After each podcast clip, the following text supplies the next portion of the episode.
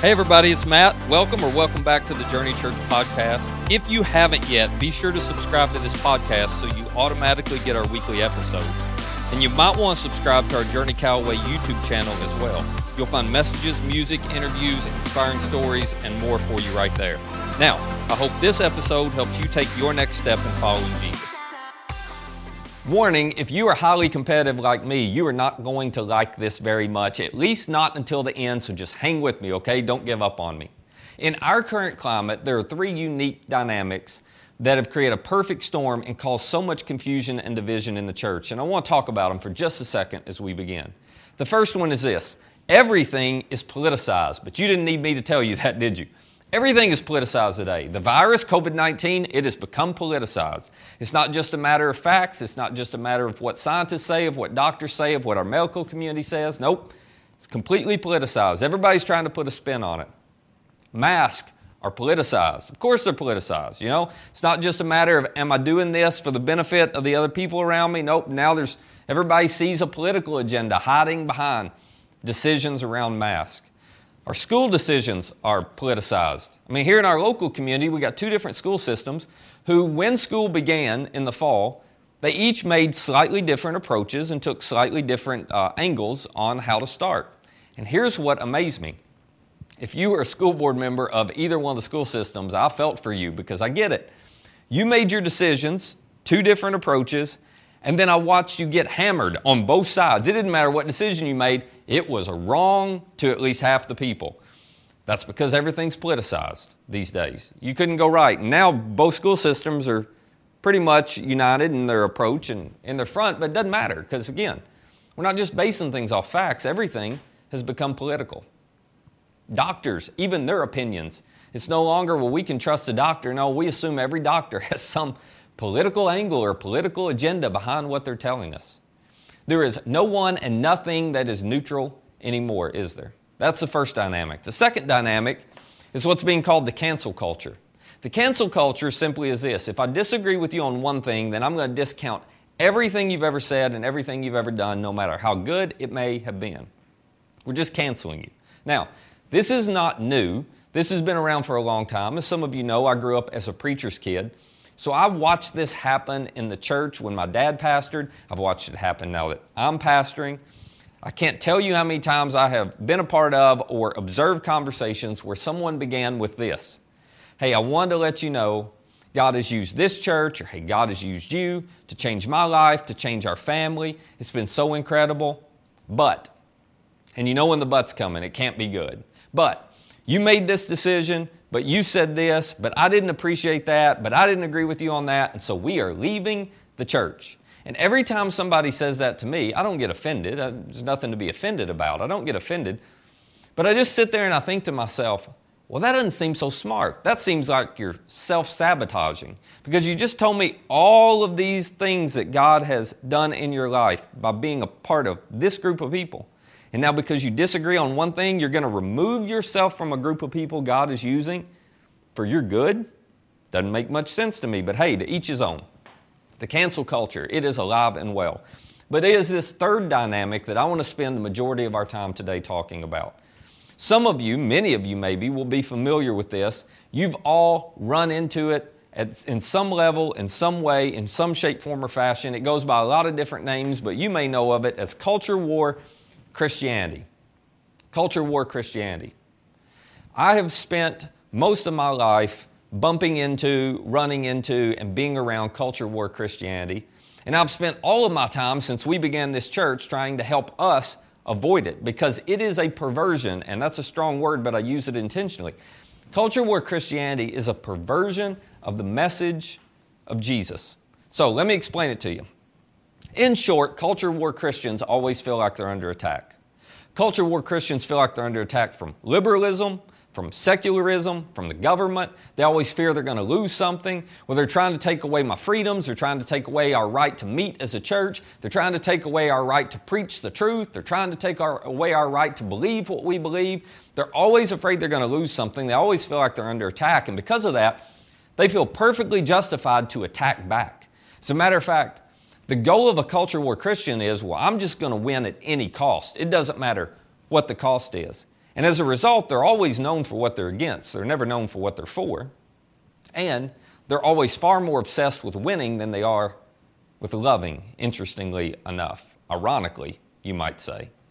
But that is what culture war Christianity looks like. Now, I grew up with a front row seat to this because I grew up a part of a denomination that if I named them, you would go, oh, yeah, they're pretty well synonymous with culture war Christianity.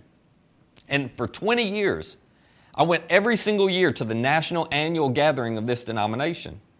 And I watched speaker after speaker after speaker talk about the culture war we were in and how as Christians and as churches we had to rise up and here's what we should do. And then I watched them every year parade politicians across the stage who fan the flames and stoke the fires of this culture war going on.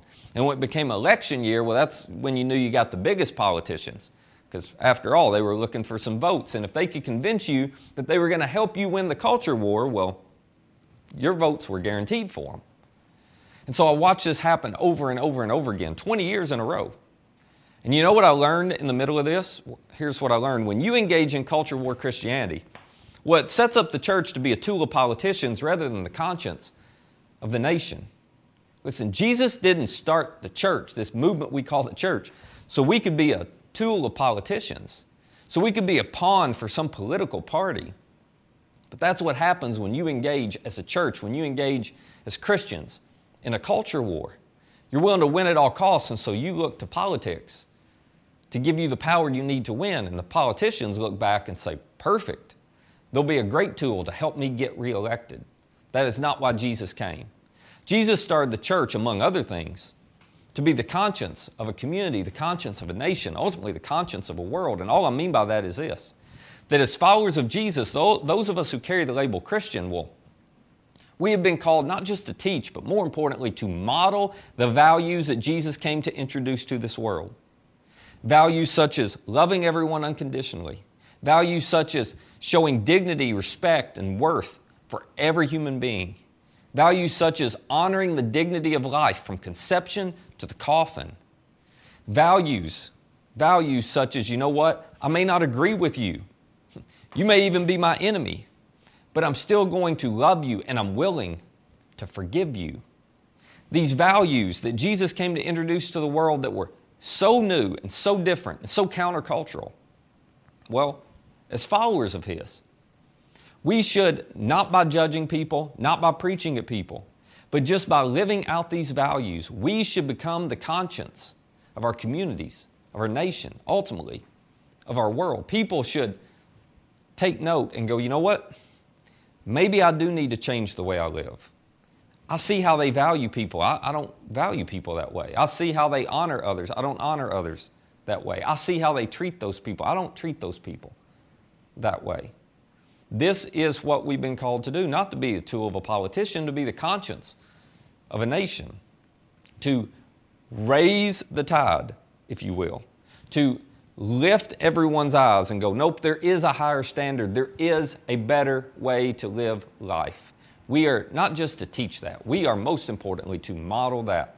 And when we fail to do that and instead we try to create change, we try to win, we try to push forward our agenda through political means. Well, we can win at the political game, but when the church wins politically, the church loses. More on that in just a minute. This is the fourth and final episode of Talking Points the perfect blend of politics, race, and religion. And as I've told you throughout this series, the goal of this series is not to push or endorse some political agenda. We're not talking about political agenda because for those of us who follow Jesus, we have been given a higher agenda and we have been given a better agenda, which is why I have asked us all, those of us who carry the label Christian, I've asked us this question Are you willing to evaluate your politics through the filter of our faith instead of creating a version of faith that supports your politics? In other words, are you willing to take what Jesus taught and go, you know what? He is our leader. His agenda is my agenda. And now I'll look at what I think politically or who I align with politically, but I'm going to compare them to the agenda of Jesus. Are you willing to do that? Instead of looking at your political party and then trying to create a version of Jesus that lines up with that. If you think Jesus would be a Republican if he were here because, well, you're a Republican, if you think he'd be a Democrat because, well, you're a Democrat and it just makes sense, you probably create a version of Jesus just to support your political views. If you have hope that a political party or politician will usher in the kingdom of God or bring America back to God, you've fallen into the trap of creating a version of faith that just supports your politics. Jesus did not come to endorse any political view. Jesus came to introduce a brand new worldview. He came to introduce something entirely different. Jesus did not take sides. He was the king who came to reverse the order of things, which is why when he was on this earth, he didn't align with the Roman authorities, nor did he align with the Jewish religious leaders. And you know why? Because both of those parties, if you will, well, they were both based on a faulty assumption. The assumption was that power and resources are to be leveraged primarily for the benefit of the powerful and the resourced. And well, Jesus just refused to play that game. And it left his closest followers scratching their heads. It left the Roman authorities and the Jewish religious leaders calling for his head. We'll get to that in just a minute. But he refused to engage in this, he refused to play this game. He played an entirely different game. Now, several years after the resurrection, Paul, who wrote the majority of the New Testament, well, he had started out trying to take the heads of followers of Jesus and put an end to this movement until he met Jesus and then he became a follower. And once Paul became a follower, he had some catching up to do. So he would sit down with people like Peter, who'd spent so much time with Jesus. He sat down with James, the brother of Jesus, and he said, Okay, tell me, because I couldn't understand it when I was watching. I couldn't understand it when I heard about it. Tell me why Jesus did what he did. Why did he approach things the way he approached things? If he was who he claimed to be, and clearly he is, well, why did he allow the things to happen that happened to him? And so Peter and James and others began to explain to him the reason behind Jesus' approach when he was on this earth. And Paul, as he's explaining that to some of the readers, some of the Christians in the city of Philippi, here's what he wrote, and here's how he explained it. And we've talked about this before, but as we wrap up this series, I think we need to come back to it again because some of us have clearly forgotten how Jesus called us to live and the game Jesus has called us to play. So, Paul, talking about Jesus, says this Who being in very nature God. Now, do not miss this, because the people who were closest to Jesus were convinced that he was God in human flesh, not just sent from God, God in a human body. They were convinced of it. They were convinced because of what they saw, what they heard, and what they experienced. Now, assuming that's true, and maybe you don't believe that's true, and that's okay, I get that. That's a big thing to believe. But just assume for a second that Jesus really is God. Well, isn't that the position we all want to be in? If he's God, then he's guaranteed to win. If he's God, then nobody can beat him. If he's God, well, he's going to get whatever agenda he wants. Which is why what Paul writes next is so surprising. He says, even though he was in very nature God, he did not consider equality with God something to be used to his own advantage. He didn't use the fact he was God for his own benefit. How strange is that? I mean, we're all trying to become God. We're all trying to act like we're God. Let's be honest. We, we have God complexes, don't we? We want to have that kind of control because it guarantees we get our way, it guarantees we win. And here Jesus is, and he has all the power to win. And he decides he's not going to use it. He has all the power to win. And he doesn't use it to win the game. What Paul is trying to help us understand is this Jesus didn't play to win, Jesus played to lose, which rubs me the wrong way because I want to win at everything. It rubs me the wrong way because I'm like, are you kidding me? You had a chance to win and be undefeated and you didn't play to win? Who plays, plays to lose except a loser? But what Paul came to understand, because Paul was a highly competitive guy, what Paul came to understand was that Jesus wasn't approaching this the way you and I approach it. You see, Jesus played a different game with different rules, and it had a very different win. Jesus didn't play to win, Jesus played to lose so the other team could win. So you and I could win. Jesus lived his life and took all of that power that would have guaranteed a win for himself, and he set it aside so we could win instead. And by us winning, he ultimately won, but I'm getting a little ahead of myself. How would Jesus set aside his power? What would he do to lose so that we could win? Paul says, here's exactly what he did. Rather, he made himself nothing. It's so ironic, isn't it? We all want to be something in life. Jesus chose to be nothing. We all want to be somebody. Jesus chose to be a nobody. The one person who's ever walked the planet who had every right to be a somebody and expect everybody to treat him like a somebody said, Nope, I'm not interested in being a somebody. I'm choosing willfully to be a nobody. I'm going to make myself nothing by taking the very nature of a servant. Now, what do servants do? Servants wake up every single morning thinking about how they can help the person and benefit the person they serve. Servants wake up every single morning thinking about how they can help the person they serve make progress instead of making progress on their own.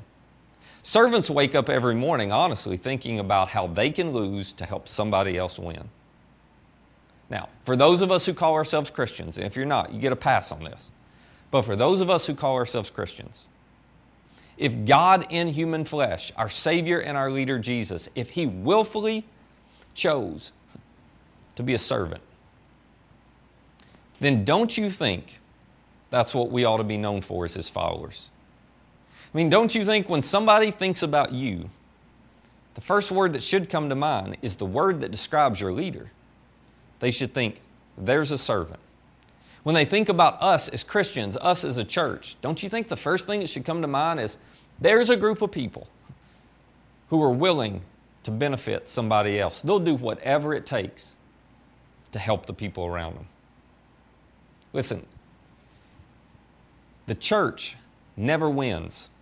Don't miss this. The church never wins by fighting for our rights. The church doesn't look most like Jesus when we're standing for the truth. The church doesn't look most like Jesus when we are defending the Bible or defending God. Let me, let me help you here. God doesn't need any defending, neither does His Word. He's perfectly capable of defending Himself. We do not look like, most like Jesus when we're doing that, when we're fighting the battle to win the culture war. The church looks most like Jesus when we're defending other people's rights rather than our own. The church looks most like Jesus when we're giving away rather than demanding our way. The church looks most like Jesus when we're serving rather than being served. And if you find something in you resisting that, going, no, no, no, I don't want to go down that path and I don't want to give up that power and I don't want to lose that way. Okay, congratulations. You now understand exactly how Jesus' earliest followers felt. You understand why his disciples would resist this over and over and over again. You understand why, even though Jesus kept sitting them down and explaining, here's what's about to happen to me. I'm going to go to Jerusalem. I'm going to be arrested. I'm going to be beaten, flogged. Ultimately, I'm going to be crucified on a Roman cross. He would explain this to them again and again and again, and they wouldn't get it. They wouldn't listen. They wouldn't accept it. And they were still shocked when it happened. Because losers get crucified on a Roman cross, and they didn't think they were following a loser. It's why, as Jesus was traveling to Jerusalem, now think about this. He is, on, he is on his way to Jerusalem knowing he's about to be arrested. And on the way, he looks at the guys one more time and he tries to explain to them. He says, Here's what what's about to happen to me when we get to the city. And you know what they do? They start arguing behind him. And he turns around and he says, whoa, whoa, what are you guys talking about? And they were arguing over which of them would be the greatest when Jesus set up his kingdom, when he won, because that's what they thought he was there to do. He's going to do away with the Roman powers and with the Jewish religious leaders. He's setting up his kingdom. He is going to win. And so they're arguing who gets to sit on his right and on his left. It's so insensitive. It, it, quite honestly, it's so naive. But Losers end up on a Roman cross. They were there to win the game, and they assumed at that time Jesus was there to win the game. They didn't realize he was playing an entirely different game. But after the resurrection, everything changed for them.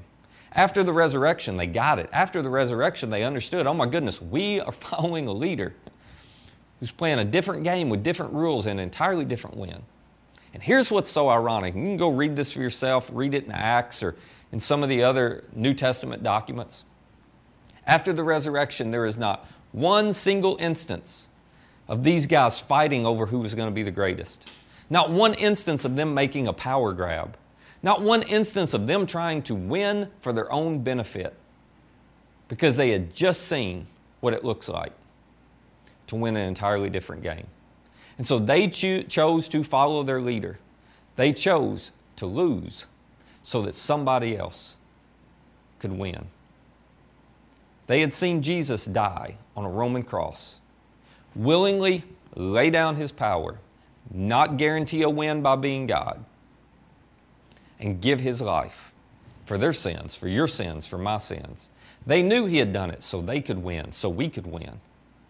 And they finally got it. The church, you and me, we are not at our best when we're fighting for our rights, when we're demanding what we deserve, when we're trying to win some culture war, when we're trying to get our agenda accomplished through political means. We're not at our best then. We're actually losing then. We are at our best when we choose to follow our leader.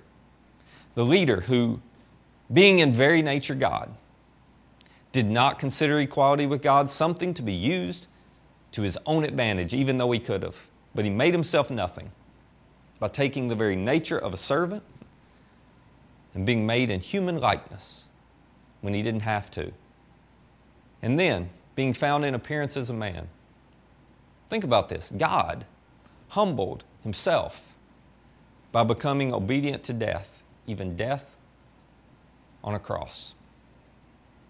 Jesus did not play to win, at least not the game the world was playing. He played to lose, to lose his life on a cross so that you could win, so that I could win, so that we could have our sins forgiven. So, if you want to put your hope in a political party, you go right ahead. But you're going to end up disappointed. I'm going to put my hope in our servant Savior. I'm going to put my hope in the one who chose to lay down his life for you and for me. And you know what? As a church, if we will choose to follow his example, we will have our greatest impact. We will make our biggest difference. Not by trying to win for our own benefit, but by being willing to lose for the benefit of serving somebody else. This is why, as long as I have any influence here, we will never be a political church. We're not going to be a Republican church. We're not going to be a Democrat church. You know why? We're going to be a Jesus church because it is His message that changes lives. It is His message that transforms people. It is His message and His grace and His love and His forgiveness that every single person in our communities need. And it's His message that will make the biggest difference. So, if you wear the label Christian, can I ask you one more time? Are you willing to evaluate your politics through the filter of our faith instead of creating a version of faith that just supports your politics? Will you, will you not be first and foremost party people, political people? Will you be first and foremost kingdom people? And will you follow the leader who laid down his life so that others could win? Jesus did not play to win the way the world wins. Jesus played to lose so the other team could win. And that is how you and I, as a church, should be as well. Let me pray for us. Father, would you give us the humility to follow your example, Jesus? The humility to be willing to lose ourselves be willing to lose our own benefits, be willing to, to lose what we want for the sake of the people around us, for the sake of them experiencing your love, your grace, your mercy, for the sake of them understanding that they're unconditionally loved, forgiven, and invited to be a part of your family. Would you help us to put others before ourselves day after day after day? And the irony is, when we play to lose that way, well, in the long run, we actually win because in the long run, we experience what really matters in life. Most of all, we become more personal with who matters most, with you. And we know you better, we become more like you. Because Jesus, you did not play to win, you played to lose. So we could win. Help us to do the same. For those of you who may be watching and you've never had a relationship with God that feels personal, maybe you grew up in church or around church, maybe you know a lot of the stuff, it's just never felt personal. Maybe it's never been personal to you what Jesus did for you, what He gave up for you, how much He lost for you. Well, I want to invite you right where you are to make it personal today. And all you have to do is tell Jesus simply this just say, Jesus, I give you my life. Thank you for dying and rising again. So I could start again, have a fresh start, a new beginning, so I could be forgiven and a part of your family. Thank you for losing, so I could win. Now I choose to follow you and to follow your example as best I can from this point forward.